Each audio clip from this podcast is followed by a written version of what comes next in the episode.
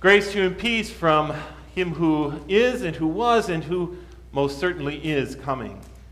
The word of God, which we receive with joyful hearts this morning, is from the book of Numbers, chapter 23, verses 16 to 23.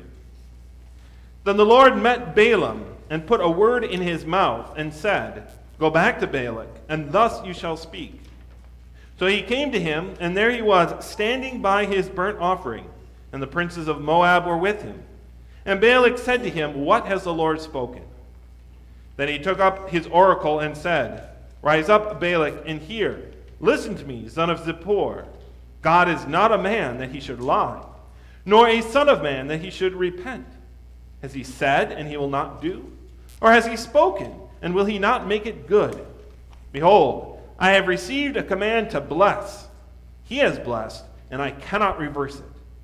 He has not observed iniquity in Jacob, nor has he seen wickedness in Israel.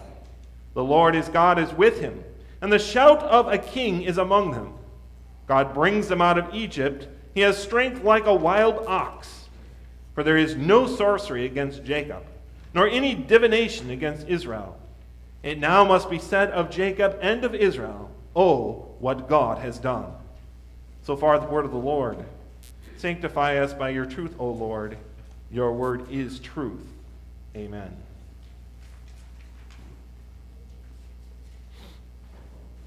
In our three Sunday Advent services so far, we've looked at the names that men have given to altars that they built for the Lord. And these names have revealed to us what the Lord meant to these men and to us as well.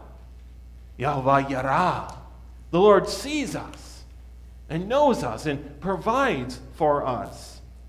Yahovah Nissi, the Lord is our banner to guide us and to be with us. And Yahovah Shalom, the Lord gives us peace. Not just the absence of conflict, but the fullness of his blessing. Today, however, is a little different. Because today, we're not looking at an altar built by man, but one built by God. Indeed, more than an altar, a temple for God's people are his temple. And we're not looking at a name that men have chosen, but a name that God has chosen for this temple, his people. And therefore, we're looking at what we mean to God and what he sees when he looks at us. For he has given to his people the name Yahovah Tsidkenu, the Lord our righteousness. This name is given to us in the book of Jeremiah, chapter 33, verses 15 and 16. In those days and at that time, I will cause to grow up to David a branch of righteousness. He shall execute judgment and righteousness in the earth. In those days, Judah will be saved, and Jerusalem will dwell safely. And this is the name by which she will be called the Lord our righteousness. Jeremiah, the prophet of the Lord, was imprisoned because he spoke the word of God. And the people of Israel did not want to hear it. Even King Ahab, as wicked as he was, never went so far as to imprison Elijah. But the people of Israel in the time of Jeremiah so thoroughly rejected God and his word that they threw Jeremiah into a cistern. And because they rejected God and His Word, God rejected them. They were destroyed. They were dispersed throughout the Assyrian Empire. And yet, nevertheless, God gives this promise to them and to us that He will send one, a branch of David, who will again gather His people. As we talked about two weeks ago, the banner that gathers together His people and that through them his people would receive this name, Yahovah Tsidkenu. The Lord is our righteousness. In our text this morning, the situation is not that much different. The people of Israel had many times refused to listen to God and His Word. We can think of the events of our text this morning in, as a courtroom. There we have God sitting as judge. The people of Israel are the defendant, those accused, and the accuser, the prosecutor, is none other than Satan himself. After all, the word devil, the name devil, means the one who accuses. And there is Satan bringing all the evidence before God of Israel's rebellion and sin. And there was plenty for him to choose from. When God sent Moses to them to deliver them, they didn't want to listen to Moses. Pharaoh didn't want to listen to Moses, but God's people didn't want to listen to him either. When God finally did bring them out of Egypt, they constantly complained about how they wanted to go back. All, all, just, uh, just over a month after God gave them the Ten Commandments and they heard the voice of God from the mountain, they built a golden calf and worshiped it instead of the Lord. When God told them to go up to the land of Canaan, they refused. When God told them not to go up to the land of Canaan, they insisted on it. They rebelled against Moses, God's chosen leader, and tried to put somebody else in Moses' place. And just a little bit after our text, they're going to have an orgy in the wilderness dedicated to the worship of a false god, Baal. Satan brings all of these accusations and many more before the judge, accusing the people of God and the judge's response, God's response is what we read in our text? I don't see any guilt. I don't see any sin. I don't see any iniquity in Israel. You can imagine Satan the prosecutor pulling his hair out in frustration. What are you talking about? Look at all this evidence. Look at all this sin. How can you say you don't see any sin in Israel? The judge's response all those things you've mentioned, Jesus has already pled guilty and paid the price for all. There is no longer any guilt in my people. Yahovah Tsidkenu. The Lord is our righteousness. This is the name that God gives to Israel. It's the name that God gives to us as well. Righteousness means that which is straight, that which is in alignment, that which is perfectly balanced. In Leviticus 19:36, we read, "You shall have honest scales." That's the same word there, tsidkenu. You shall have righteous scales, righteous weights, a righteous ephah, and a righteous hin. I am the Lord your God, who brought you out of the land of Egypt. This is the idea of righteousness, that which is balanced and correct, right? Which lines up. Okay, this pulpit doesn't quite line up there. Maybe over here. That's pretty good. Where the bubble is right in the middle. We probably have all uh, been frustrated with trying to level things out. I remember seeing a video, I think it was uh, probably a cartoon when I was a kid. I don't remember exactly where it comes from, but I remember seeing a video of a man trying to trim his hedges and he doesn't get it quite right. So he takes a little more off this side, but then that side's a little too low. He a little more off this side. And keeps going back and forth until there's nothing left of the bush. Right? Just the other day, I was trying to straighten my TV. It hangs on an iron plate on the wall, and there's four bolts in that iron plate. You can loosen them and straighten that iron plate that the TV hangs on. So I loosened the bolts, put the level up there, made sure it was nice and you know the bubble right in the middle. And you guys know what happens next, right? You go to tighten the bolts, as soon as you start tightening the bolts, up, it gets off a little bit. You loosen the bolt, straighten it, loosen, tighten. Yeah, I eventually got it close enough for my wife's taste anyway. It's difficult to make things level, to make them perfectly aligned. This is the, the righteousness that, that God is talking about. Tsidkenu, that which is straight and level and in balance. One of the Bible's favorite words for, for sin is iniquity.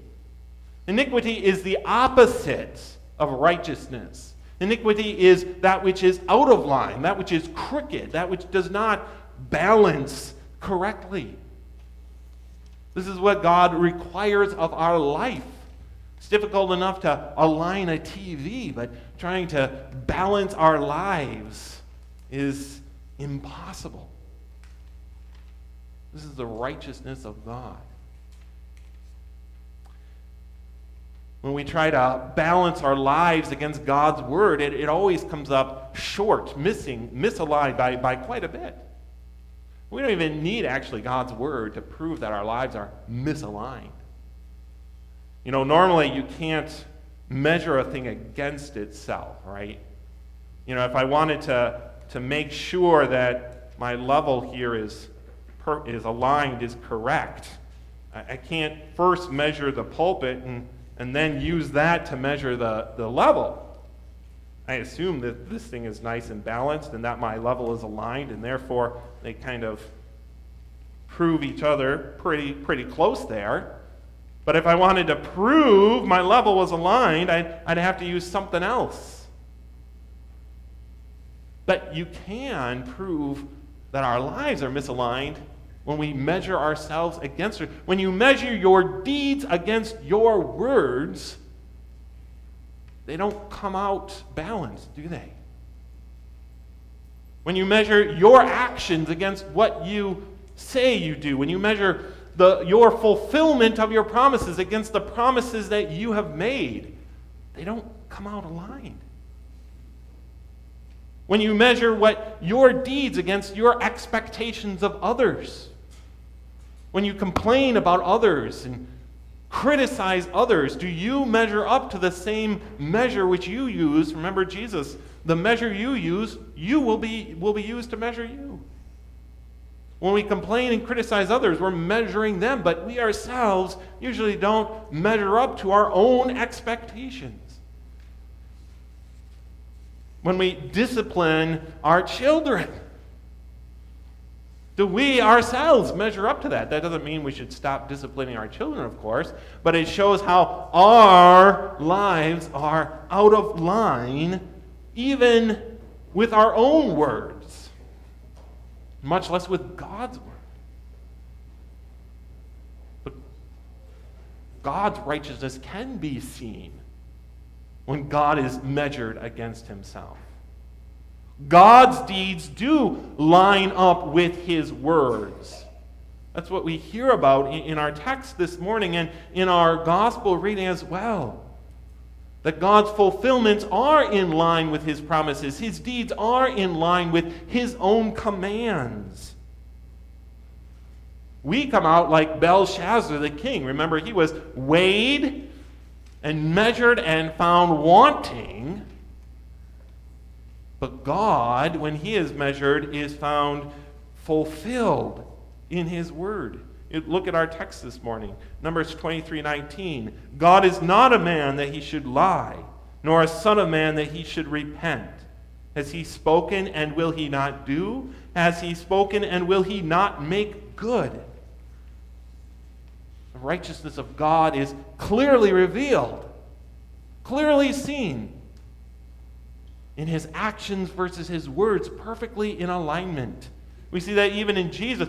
God sent John the Baptist. Remember, God sent John the Baptist to proclaim baptism. That was God's word to the people of Israel. Be baptized for the repentance of sins.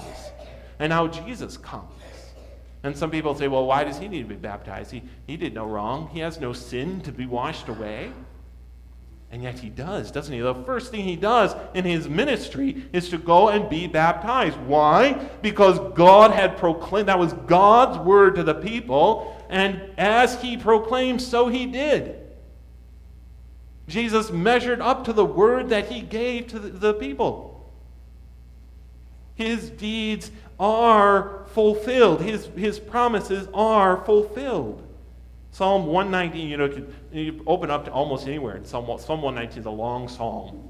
You can pick almost any verse in Psalm 119, and it reminds you of this very truth. Your word is truth. Your righteousness is an everlasting righteousness. What your lips have spoken, you will perform.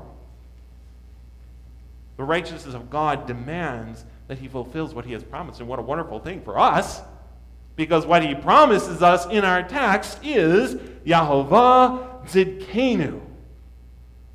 The righteousness of God demands that he give to us the promise he makes us today, give to us that name of his righteousness. And we can't balance our lives. But God can. This righteousness is, is something that, that God accomplishes through the sending of his Son, Jesus Christ. We, we read in Isaiah 51, verses 1 through 3.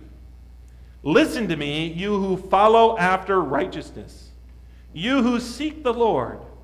Look to the rock from which you were hewn, and to the hole of the pit from which you were dug. Look to Abraham your father and to Sarah who bore you. For I called him alone and blessed him and increased him, for the Lord will comfort Zion. Seeking righteousness sounds like a, a good thing. Doesn't the Lord want us to do that? Yeah. And yet he rebukes. This is a rebuke. The first uh, few lines of our of that those verses there are a rebuke to the people of Israel. He rebukes them for their seeking of righteousness because they are seeking in the wrong place, in the wrong way.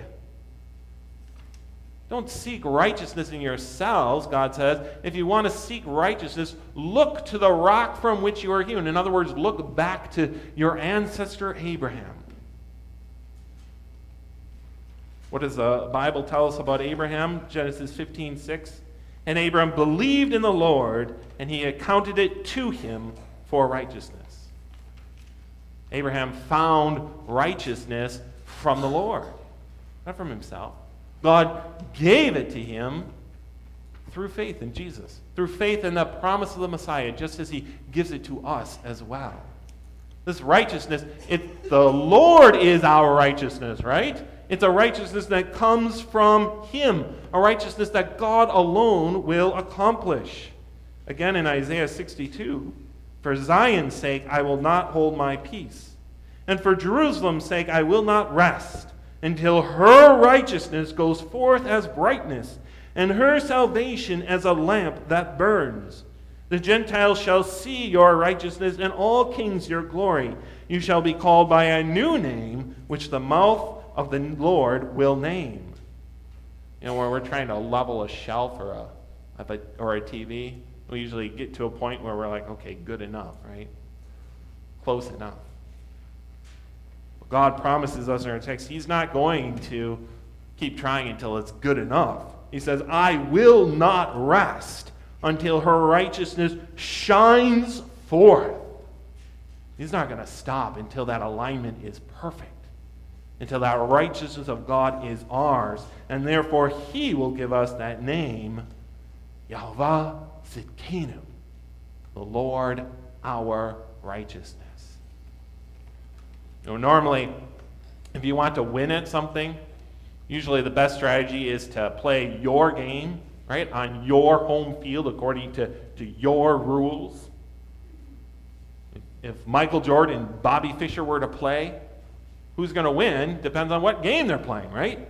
They play basketball, it's probably going to be Michael Jordan. They play chess, it's probably going to be Bobby Fischer. I admit I don't know how good Michael Jordan is at chess, but I don't think he's going to beat Bobby Fischer, right? Normally, the best strategy is to play your game according to your rules. With God, the opposite is true. That's what God is telling us. When we try to play our game according to our rules with God, it's a failure. Even according to our own words, we are out of alignment, unrighteous, condemned before Him, much less according to His, his words. Yet when we play by His when we play His game by His rules, that's when we find righteousness. God's game has two rules, and He reveals to us in our text. First, God is not a man, that he would lie. What God says, he does. What he declares happens. Second, he declares this that he will give to us the name Yahweh Tsidkenu, the Lord our righteousness. When we play by his rules, he must give us that righteousness which comes from him. We cannot lose. This is why David declares in Psalm 23 he leads me in the paths of righteousness for his name's sake. For his name's sake, right? David was one who understood I have to play by God's rules. His name. is what gives me righteousness, not mine. He has spoken, and he will not relent. You are a priest forever through Jesus Christ. Yahovah Tsidkenu. The Lord is our righteousness. Amen.